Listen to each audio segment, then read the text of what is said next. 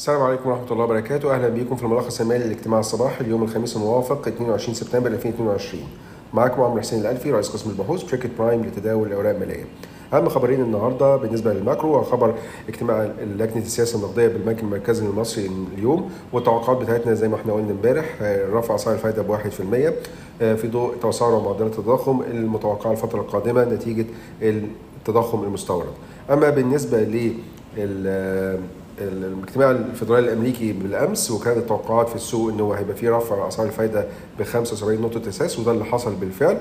ولكن التوقعات حاليا اللي يمكن أدت إلى انخفاض أسعار الأسهم الأمريكية بالأمس هو ان البنك الفدرالي الأمريكي متوقع إن هو يكمل وتيرة رفع أسعار الفائده في 2023 أيضا ومش هنبتدي نشوف تخفيض في أسعار الفائده إلا في 2024 المتوقع أن أسعار الفايدة انها ترتفع من حوالي 3.4% حاليا لمستهدف 4.4% على نهاية السنة دي. فكده في توقعات برفع أسعار الفايدة في الاجتماعين الجايين في نوفمبر وديسمبر أو على الأقل في اجتماع واحد منهم. أما بالنسبة للبنك المركزي المصري توقعاتنا برفع اسعار الفائده النهارده 1% نتيجة تسارع معدلات التضخم في الفترة الأخيرة والفترة القادمة إن شاء الله المتوقع نتيجة التضخم المستورد. ده بالنسبة لأخبار الماكرو بالنسبة لأخبار الشركات شركة الشاي للدخان أعلنت عن نتائج اعمالها الأولية وقالت إن الأرباح بتاعة الشركة في العام المالي المنتهي في يونيو 2022 انخفضت ب 6% سنة على سنة عشان توصل ل 4 مليار جنيه بالرغم من ارتفاع الإيرادات ب 7% عشان توصل ل 17 مليار جنيه وبالرغم أيضا من تحسن هامش مجمل الربح بأربع نقط مئوية ل 46%.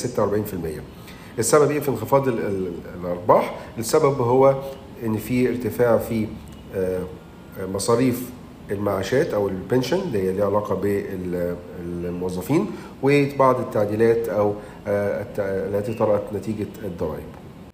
أيضا بالنسبة للشرقية للدخان كانت في خبر إن هي طلعت أو رفعت أسعار منتجين من منتجاتها المحلية.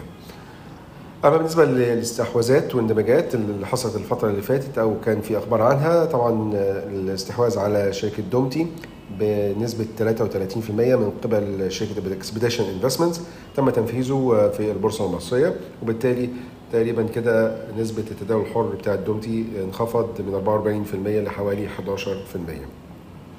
B Investments كانت أعلنت بالأمس إن المستشار المالي المستقل BDO Egypt حدد القيمة العادلة ل Giza Systems الشركة التابعه ليها اللي بتملك فيها بطريقة غير مباشرة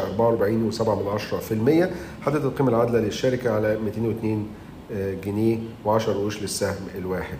طبعا ده في ظل إن شركة B Investments بتبيع حصة في حصتها في جيزا سيستمز لشركة سولوشنز اللي هي الشركة السعودية المملوكة ل STC أما بالنسبة لإسكندرية الخدمات الطبية فالتقييم العادل للشركة آه تم إصداره من قبل المستشار المالي المستقل ووصل ل 52.8 من عشرة جنيه للسهم الواحد وده تقريبا 8% أعلى من العرض المقدم الأخير اللي تم رفعه مؤخرا من لاين انفست وتواصل هولدنج واللي كان وصل ل 49 جنيه. دي كانت أهم أخبار النهارده شكرا لكم والسلام عليكم ورحمة الله وبركاته.